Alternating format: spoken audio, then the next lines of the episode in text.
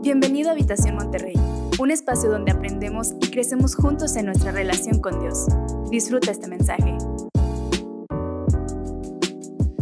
¿Se acuerdan de lo que hemos hablado en esta serie? Más o menos. ¿O no? Nomás el hermano. Eh, alter ego. Yo cuando vi el nombre decía, pues, ¿qué significa alter ego? O sea, y lo tuve que googlear porque la verdad no lo tenía así como que algo muy reconocido para lo que estaban hablando. Y el primer tema como que nos abrió el panorama y decir, te pones máscaras en dificultades o en situaciones de nuestras vidas y esas máscaras cuando no es lo que tú eres son pesadas y te van a cansar en un punto de tu vida, que no vas a poder tener esa personalidad o esa máscara que tú te pones. La semana pasada hablábamos de un hombre fuerte, guerrero, que Dios, me encantaba que decía, Dios lo utilizaba a él para poder ganar. Y a veces pensamos que cuando tú eres el que estás ganando, eh, eres tú, y dices, es mis fuerzas, es lo que yo puedo, es porque me metí ocho horas en el gimnasio, porque como saludable y puedo ganar y puedo aguantar las batallas. Pero dice, Dios lo utilizaba para poder vencer, para poder traer victoria.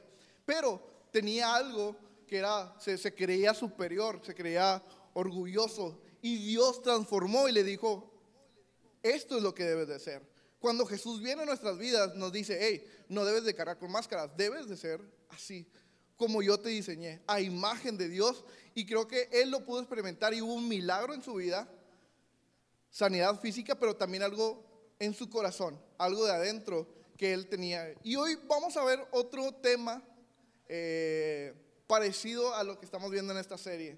Pero vamos a ir del otro lado, eh, del otro lado de la mano, o sea, todo lo contrario. Y bueno, ahorita vamos a ir andando poco a poco más en esto. El tema de hoy se llama águilas o patos. Decía el pastor la semana pasada, voy a hablar de águilas y patos. Y yo, ah, qué, chido. Y el lunes me dice, oye, ¿me ayudas a predicar? Y yo, ah, no, qué chido. ya no, me, me, gustaría la idea, pero no. Y lo, bueno, tengo una semana para prepararme, lo voy a ayudar. Y creo que Dios sabe por qué hace las cosas. Todos tiene, y me decía, ayúdame porque no sé qué, puede pasar algo. Y bueno, pasan las cosas, pero creo que Dios nos ayuda a tener las cosas bajo control y por eso hace las cosas. Y bueno, tuve una semana para prepararme y hoy quiero compartir con ustedes. Eh, la verdad, siempre comparto con los jóvenes, si les digo chavos, chicos, así que siéntanse confianza porque siempre es como que con LED estoy ahí eh, siempre con los jóvenes y casi siempre. Y cuando es con la iglesia, se me dificulta un poco más, pero voy a hacerlo en el nombre de Jesucristo. No es que yo quiera decir algo, que yo quiera decir que yo lo sé todo, sino que estamos hablando de Jesucristo, el Rey de Reyes. Y hoy no hablamos de, de una persona, estamos hablando de Él. Y bueno, ayúdame, ora ahí en tu corazón y que Dios háblame mi vida, uh, que no se trabe cheque, que no hable súper rápido. David siempre me dice, vas en tercera, habla súper rápido. Y digo, es que así soy, toda mi vida he hablado súper rápido, pero bueno, hoy voy a tratar de hablar un poquito más lento para poder estar en sintonía y poder aprender lo que Dios nos quiere decir el día de hoy. ¿Sale, vale? Muy bien. ¿Qué son las águilas? Creo que para iniciar este tema debemos entender qué son las águilas y qué son los patos. Y cómo lo podemos aplicar en nuestra vida y en el reino de Dios. Lo que Dios quiere que que la mentalidad de águila sea nuestras vidas, porque Él nos compara como águilas. ¿Qué es una águila? Una águila son animales increíbles en todo el sentido. Pueden volar a más de 10 mil pies de altura, o sea, más de 3 mil metros. El 40% de las águilas no sobrevive a su primer vuelo, así que comienzan una vida ya siendo retadas y de campeonas. O sea, el 40% no sobrevive a su primer vuelo. Es, vas a volar, ándale, mijo, sáltale. Es tu primer responsabilidad y lo primero que tienes que hacer es aprende a volar. No se trata de que voy a, voy a intentarle, no, de salto, vamos a darle hacia adelante. Las águilas pueden vivir hasta 70 años. Eh, esta historia, me acuerdo, mucho adolescente que, que escuchaba mucho de las águilas y que, que llega un momento, cuando tienen 40 años, se suben a lo más alto y pasan por un proceso. Si ellos quieren vivir más tiempo, tenían que picar su pico, tumbar el pico, quitar cada una de las plumas para poder regenerarse. Y le salían alas nuevas, pico nuevo, y podían vivir 30 años más. No manches, qué loco, o sea, pero era un proceso que ellas tenían que pasar y ellos los tenían que hacer, quitar un pluma por pluma, picar el pico en una pared hasta que se les quite para poder tener 30 años más. Yo digo que si llegamos a los 80 y decimos, oye, vas a tener que quitarte toda la piel, pero vas a tener otros 30 años, ¿lo haríamos? Y yo, no, eso está bien ya. O no, no sé, estando en esa situación podíamos ver qué, qué es lo que hacemos. Y fíjate que Dios nos compara como águilas. En Isaías 43 dice, pero los que confían en el Señor renovarán sus fuerzas, volarán como las águilas, correrán y no se fatigarán, caminarán y no se cansarán. Dios te ve como una águila, te ve alguien que está volando arriba a 30 mil pies de altura. ¿A cuántos pies era? A 10 mil pies de altura, 30 mil metros. 3 mil metros. Entonces Dios te ve con eso, o sea, nos compara y te dice, hey, yo quiero que seas como una águila, que, que puedas esa mentalidad. No que estés aquí en el piso, porque vamos a ver los patos, todo lo contrario a un pato. Eh, me acuerdo que hace como dos años o tres me tocó hacer el servicio en la uni, en el piso 10, rectoría. Y mucho de, las tareas que tenía era de que, oye, hay un evento aquí en Rangel Frías, en la biblioteca, y tenías que ir. Y yo, ah, bueno, sí voy. Pues era con ganas porque me iba en metro, me decía, ¿te van a llevar? No, me voy en metro, hago una hora en llegar, y eso que es una estación nada más. Y voy, cubro el evento, me voy para mi casa y se acabó el día. Y me acuerdo que a veces llegaba pues temprano, antes, y en ese semestre que estaba haciendo el servicio me tocó varias veces por llegar antes de los eventos. Y había un chorral de patos en, esa, en el parque ese que es Niños Héroes. Niños, y, y luego yo de ah, qué, qué chidos patos, déjame, voy a acercar, de que, pues no me acordaba cuando fui a la pastora ni nada. Ese día me acerqué y los patos eran como que no les gusta que se acerquen, eran bravos. Bueno, a mí me tocó que eran súper bravos, empezaron acá a coquetear y entre todos, dos, tres, me empezaron a corretear. A mí me veían corriendo y de que no, estos patos no. Y los animales, estos patos, tienen alas, pero no vuelan. Veía algo que, o sea, alzaban sus alas, pero no volaban. Ellos querían estar al ras del piso. O sea, estar aquí en su comodidad y que nadie se les acerque. Estar ahí y se, se ponían bravos cuando empezaban a acercarse con ellos. Entonces, vemos la diferencia de un águila a un pato.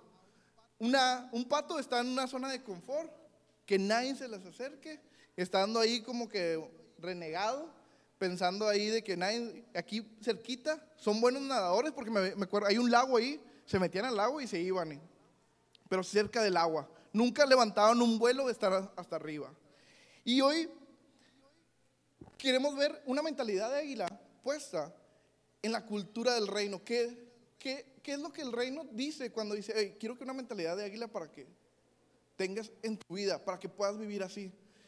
No sé tú y yo, pero creo que nuestra cultura, día a día, desde que estamos pequeños, la vamos construyendo.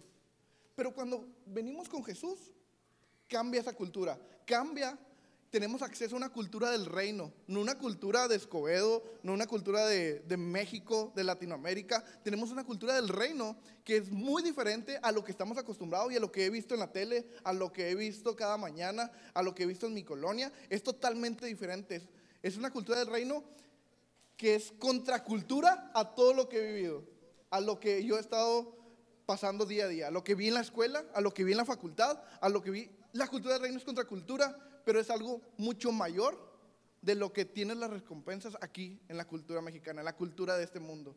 Y es por eso que hoy queríamos analizar qué situaciones de nuestra cultura nos han estancado y nos han hecho pensar que somos patos y no que somos águilas. ¿Qué situaciones hemos tenido en nuestras vidas que se han roto y nos han hecho sentir como patos que yo no puedo levantar el vuelo, que yo no puedo estar por arriba? Hay personas que se sienten de esa manera, que no están con una mentalidad de águila por arriba que no pueden levantar el vuelo. Y ojo, no estoy diciendo que no sean como Namán, como la semana pasada, de que es superior y ver por encima de las personas. No, una mentalidad de poder salir del estancamiento que me encuentro. De cada situación que pasa en la vida, puedo salir de esa situación porque Dios me dice cómo salir y Él está conmigo. Y hoy quiero ver una historia de Jesús y nos enseña cómo poder salir de ese estancamiento, de esa mentalidad de pato para una mentalidad de águila. No una mentalidad como la mano, una mentalidad conforme al diseño de Dios, conforme a lo que Jesús quiere en nuestras vidas. Y bueno, no sé si traigan su Biblia o prendan su Biblia o aquí vamos a, a leer.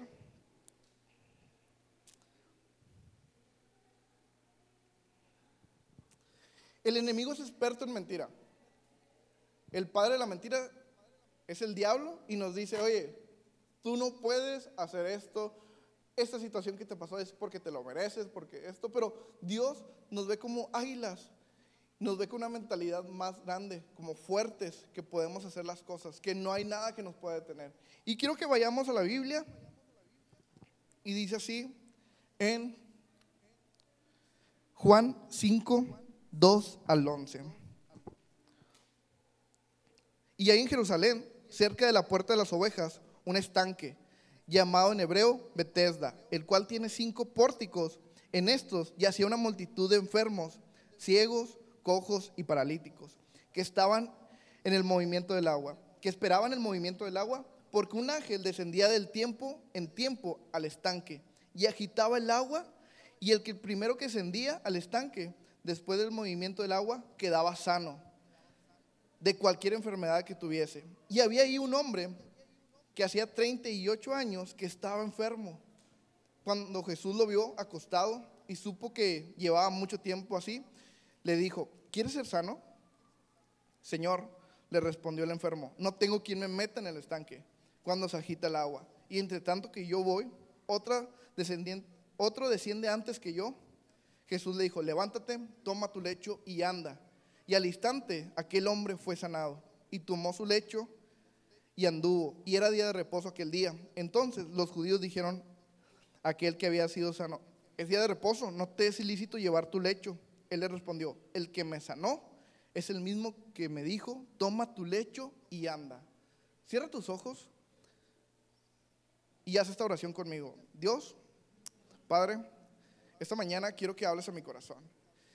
Que la palabra que tienes para mí, que la pueda tomar y que puedas cambiar el alter ego y que tenga una imagen a ti, Señor, semejante a ti en todo lo que haga. Quita todo estorbo de mi mente, toma este momento para poder captar tu palabra. En el nombre de Jesús, amén, amén. Este estanque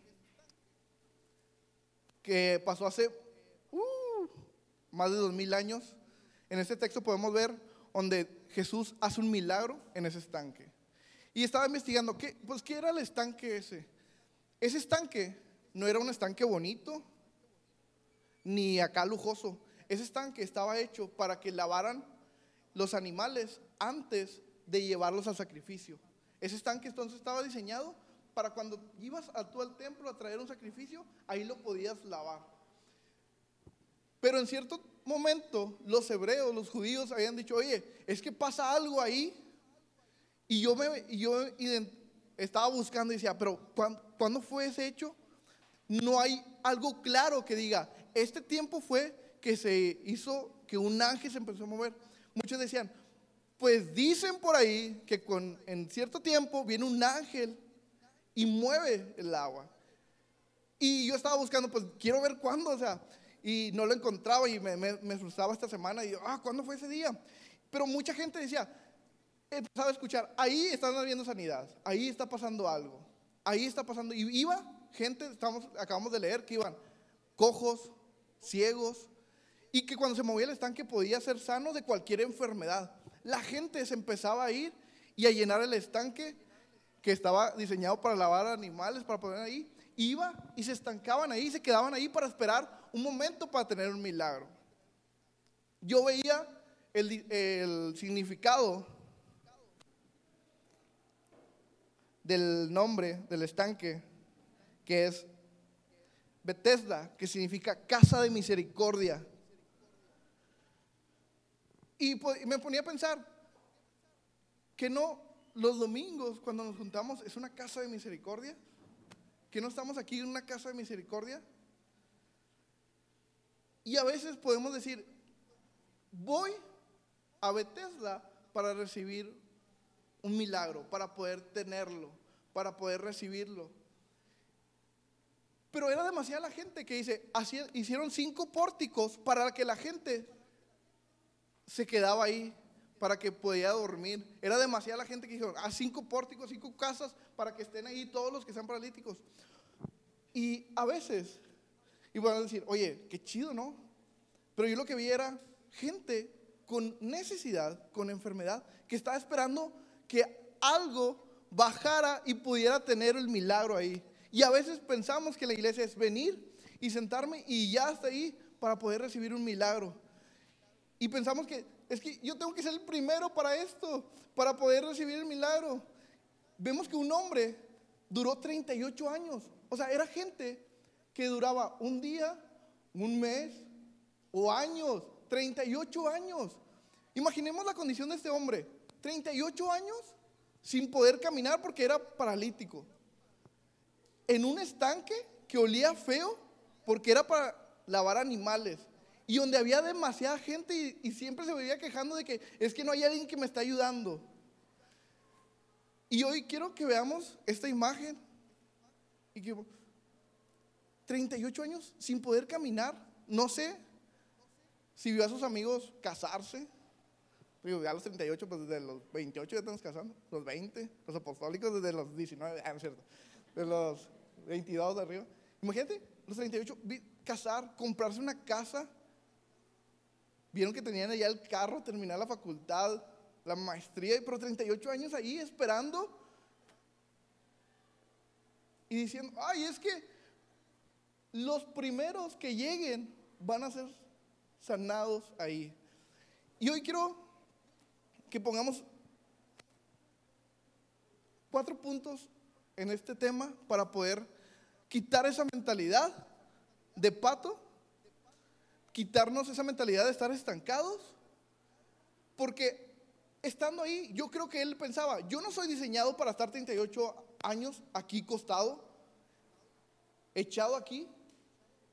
Y hay veces que estamos en situaciones parecidas y nos quedamos estancados por lo que pasó ayer, por lo que pasó hace un año o por lo que pasó hace mucho tiempo. Y decimos, aquí me voy a quedar hasta que pase algo sobrenatural y que venga un hermano y que me diga, Mañana te vas a poner a hacer un grupo de conexión. Mañana vas a desmar el doble, vas a desmar el triple. Mañana vas a hacer esto. Mañana te vas a poner a trabajar. Es que no tengo trabajo. llegó la pandemia y se me fue el trabajo y ya no tengo trabajo. Haz un currículo y sal ahí. No te quedes estancado. No te quedes sentado esperando a que venga alguien y te diga, mañana vas a tener trabajo, Mani. No. Creo que no fuimos diseñados para estar como patos en una zona de confort y una zona de estar aquí simplemente esperando 38 años para que pase algo sobrenatural o algo que venga y que me diga, ahora sí, vas a salir de esto. Y ojo, no estoy diciendo y menospreciando el dolor que estés pasando o lo que te haya hecho no avanzar. Todos hemos pasado por situaciones. Pero Jesús lo que quiere es, hey, cuando yo vengo, cuando traigo un encuentro, puedes avanzar puedes salir adelante, puedes dar un paso y no estancarte, porque yo te veo como un águila que puedes volar alto y que puede llegar más alto, que puede ver desde arriba, una visión, no estar aquí sentado viendo a ver qué pasa. Número uno, que esta, este día queríamos, quiero que tengamos en mente y que nos lo llevemos en nuestro corazón, dejemos de compararnos. Haz a un lado las comparaciones. Dejemos de compararnos. En esta cultura donde vivimos, es de compararnos, de decir, cuando yo tenga el carro que tiene Gama, podré hacer las cosas que hace Gama a lo mejor. Cuando yo tenga el dinero suficiente, podré estudiar una carrera. Hay becas. Yo estudié una carrera con becas. Cuando yo tenga esto, voy a poder hacer esto.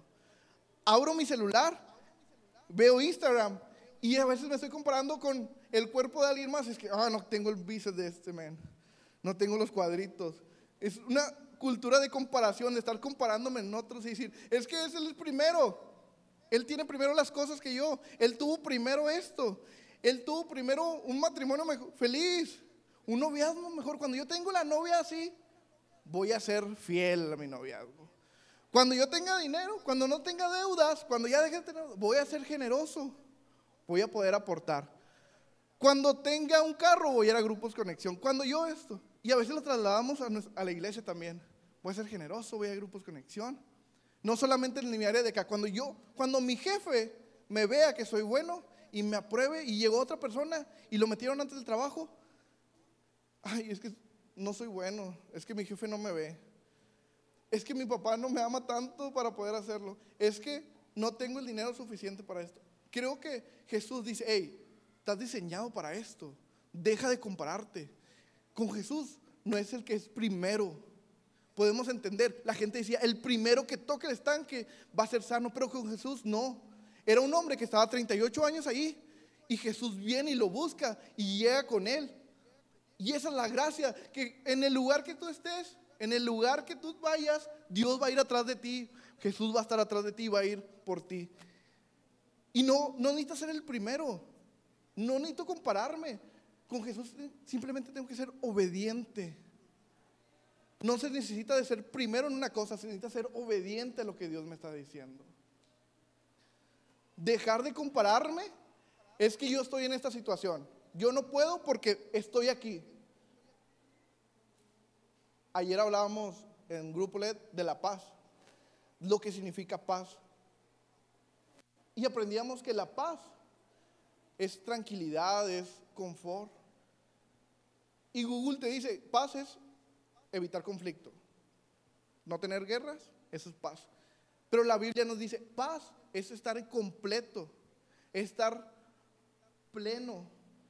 Y si algo está roto, es restaurarlo. No simplemente es paz, es paz, me evito la guerra. No, es, hay algo roto. Ayudo para solucionarlo y que esté completo. Esa es la paz del Señor. Y eso es lo que tenemos con Jesús, tenemos esa paz. Y no sé en la situación que estés viviendo, pero en esta situación Dios te puede sacar. Pero primero debo decir, no me estoy comparando, no estoy comparándome con la demás persona, con un amigo, con mi familiar. Es que la vecina tiene mejor. Hey, dejemos a un lado las comparaciones. Dejemos de estar comparándonos. Jesús viene con este hombre y le dice, ¿quieres ser sano? ¿Qué le, qué le contestó?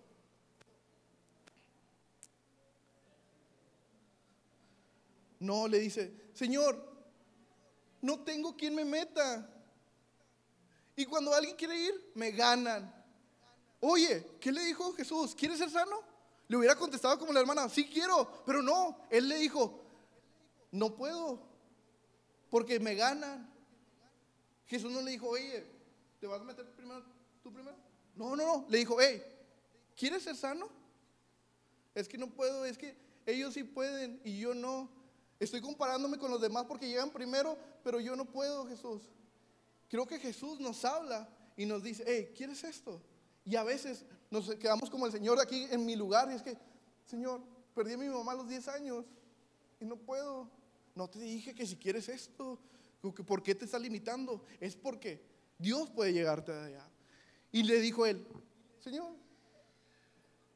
no puedo, y alguien me gana. Es que alguien es primero. Pero con Jesús no es de que ser primero. Es ser obediente. Es buscar la obediencia en Señor. Y cuando Él te habla y te diga algo, es obedecerlo. Número dos, sé determinado.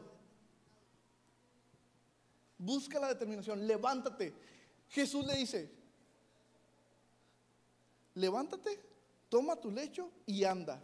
Y estas tres cosas nos vamos a enfocar hoy. Número uno, sé determinado. Que es el número dos, el punto, ¿ok? Están anotando como Mari, anoten. O háganle como yo. Yo me hacía eh, mapas mentales en mi cabeza, siempre que estoy en así, yo los hacía, me los acomodaba. Es algo medio raro, pero sí funciona. No funcionó toda la carrera. sé determinado. La persona que estaba ahí pudo haber dicho, es que sí quiero, pero ay, no sí voy a ir a la iglesia, pero, ay, no, es que es domingo y ayer me desvelé como a las 2 de la mañana. Y, ay, no, mejor no. Estaba en un lecho, acostado. Ay, no, no. Había perdido la determinación para poder llegar. Aún sin antes de ver Jesús, si él hubiera sido determinado, hubiera dicho, pues me hago un amigo. Veo otra historia en la Biblia donde había un paralítico que tenía amigos, hicieron lo posible para llevarlo por arriba. Él pudo haber dicho, pues me busco un amigo que me agarren que sea de los pelos y que me lleve cuando se mueva. Digamos, si él o está ciego, pues le digo, ahí cuando está, y luego te toca a ti la siguiente. Tú nomás empújame. Pero él no, o sea, él estaba ahí. Ahí no había determinación en él. Y a veces pensamos, es que estoy aquí en una situación, ya me estoy comparando con los demás, y no soy determinado en buscar algo. Me gusta esta zona de confort, la puedo hacer mía y me encanta.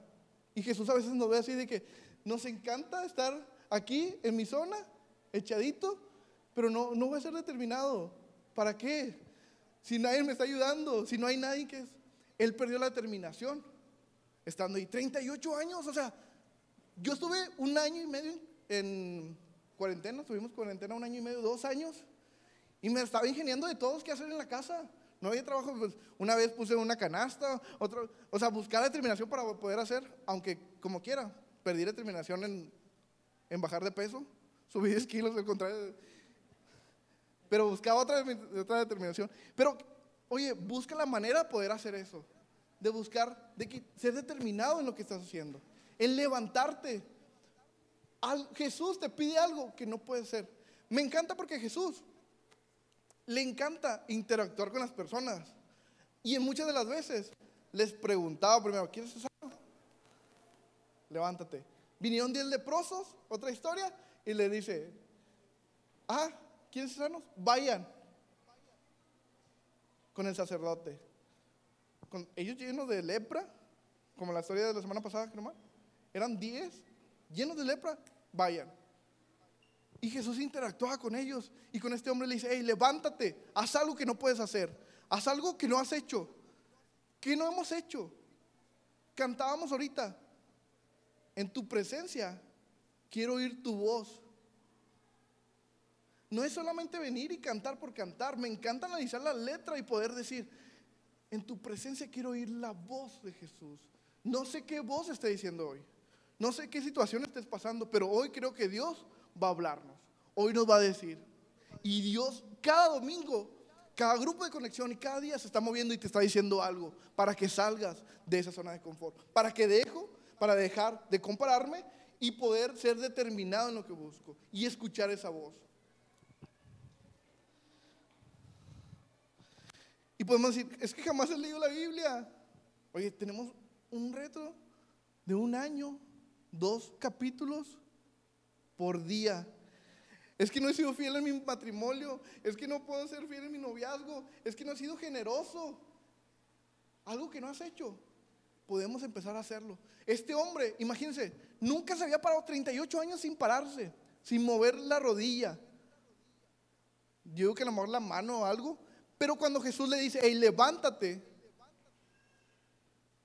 sus articulaciones empezaron a mover. Cuando fue determinado para decir, me estoy levantando. Voy a hacer lo que dice la voz de Jesús para poder hacerlo. Para poder llegar allá. No sé qué situación estés pasando. Pero Dios siempre va a hablar y te va a decir, haz esto. Hazlo.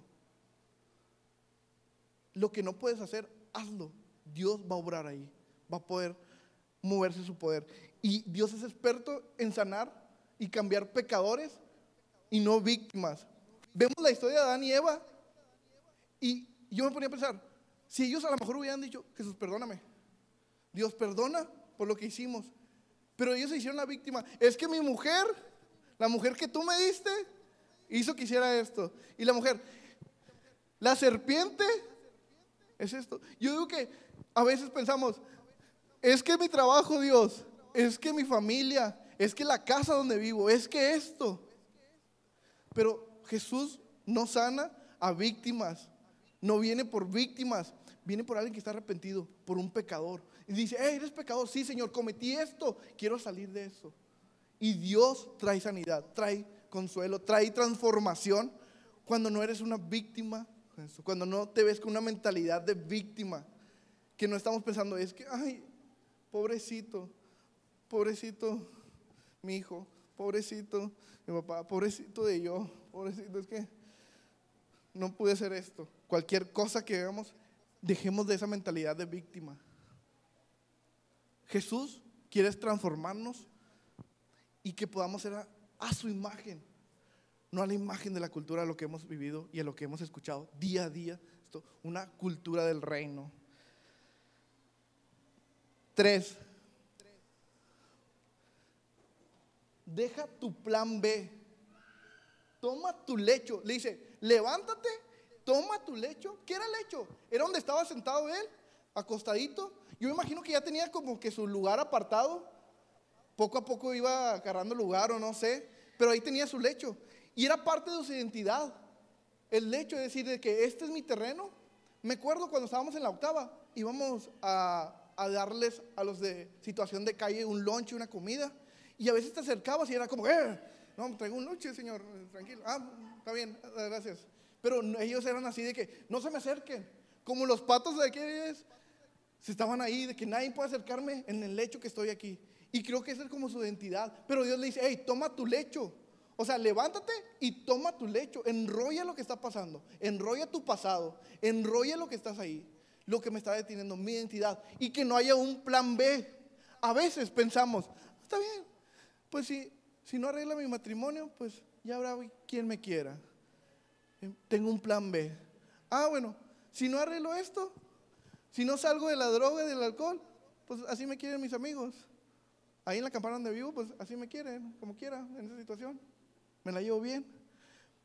Si estoy aquí sin una economía estable, pues pasa nada. Pues puedo ir a lavar un carro y sale. Puedo hacer una venta, y sale.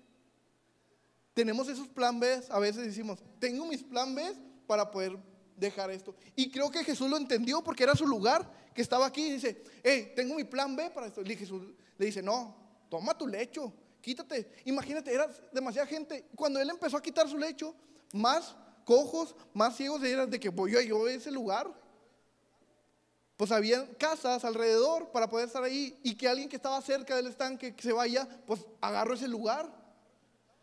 Pero al momento de agarrarlo, de enrollarlo, de enrollar su pasado, es decir, no tengo un plan B, voy hacia acá. Voy a quemar mis barcos. Hay una frase que dice, quema tus barcos. Alejandro Magno era uno de los conquistadores y llega a la costa persa. Y cuando llega, les triplicaban el número y él lo que hace es decirles, quemen los barcos. Y todos asustados que pues era el jefe, hay que hacerlos. Y les dijo, hey, si quieren volver a su casa con su familia, tenemos que ir, conquistar y ganarles a que sea el triple. Y, y si vamos a volver, es con el barco de ellos. No había un plan B de decir en cualquier momento, me voy a subir al barco y me regreso y ya. Voy a aceptar a Jesús y en cualquier momento me puedo regresar. No, le dice, toma tu lecho, que esa mentalidad de víctima esa mentalidad de decir, aquí tengo algo seguro, voy a lo desconocido, pero tengo mi plan B. No, Jesús dice, hey, olvídate de eso, olvídate tu plan B. Quema el barco, porque si quiero regresar, voy a hacer con el barco de ellos, que tengo que ganar, como le dijo Alejandro Magno. No hay un plan B. Con Jesús no hay un plan B. Jesús es suficiente, Jesús es todo. Necesitamos entender eso. No va a haber un plan B en Jesús.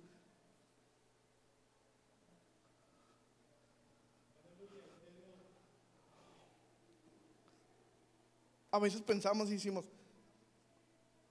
es que la segura, ya es algo seguro, más vale bueno conocido, como dice el dicho. Qué malo que conocer, no. Yo estoy aquí lo seguro, aquí estoy con mi lecho, en mi zona de confort. Me encanta estarme comparando con los demás.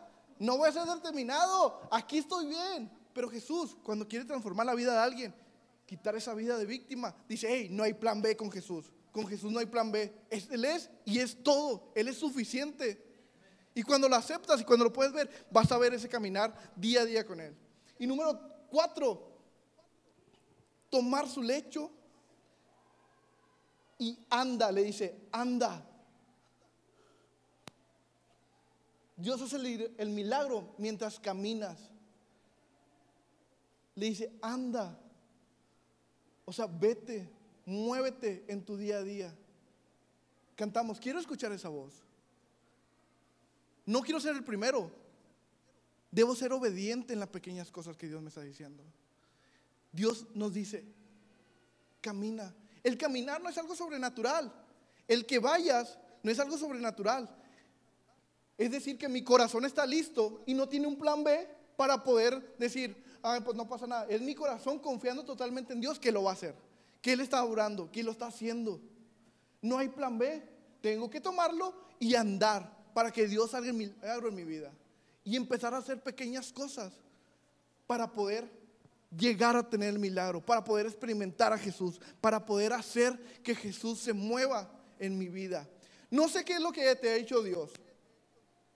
Si te dice, perdona, y a veces pensamos, ay no, pues que le perdone y no sabe lo que está perdiendo conmigo. Hey, perdona.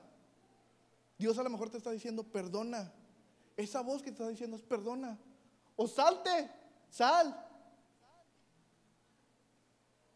Quédate, quédate, quédate ahí donde estás.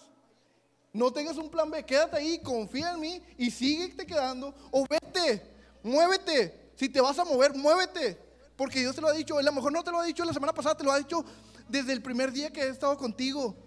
Desde el primer acercamiento, desde lo que pusimos como cristianos, a veces nos conformamos y decimos, hey, ya, ya soy cristiano, ya me bauticé, voy a un grupo cristiano. Pero Dios te dice, hey, sé generoso, lee la Biblia, ve a un grupo conexión, da, sirve, llega temprano. El milagro no es algo sobrenatural. Veíamos la semana pasada que le dice el siervo, si te hubieran dicho algo más grande lo harías, ¿no?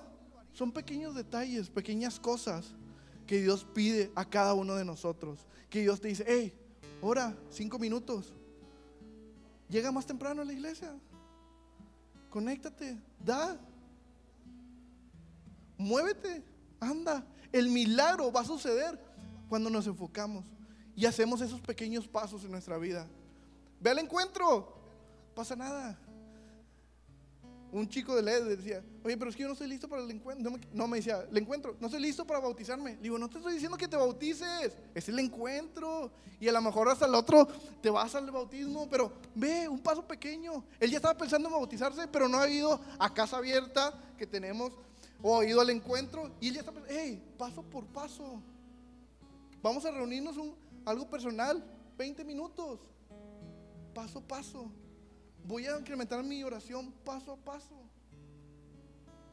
Con Dios no es el primero, es obediencia a lo que te está diciendo.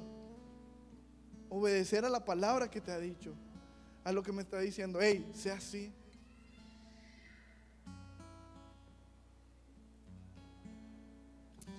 Ponte de pie.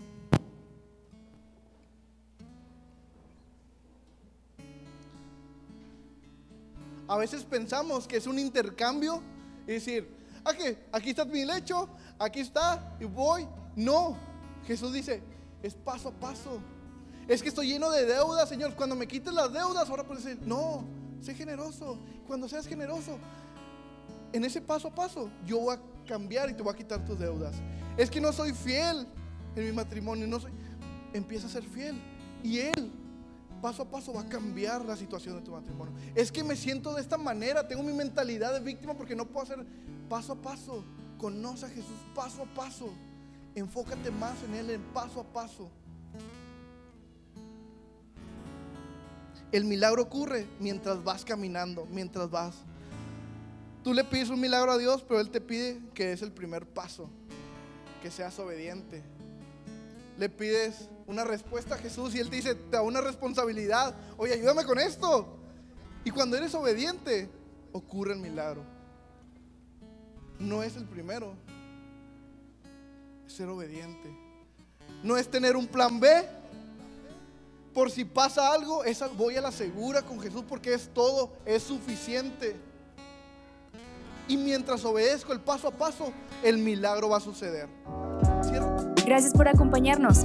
Si necesitas conectar con nosotros, entra a www.iglesiahabitacion.com o búscanos en redes sociales como Habitación Monterrey.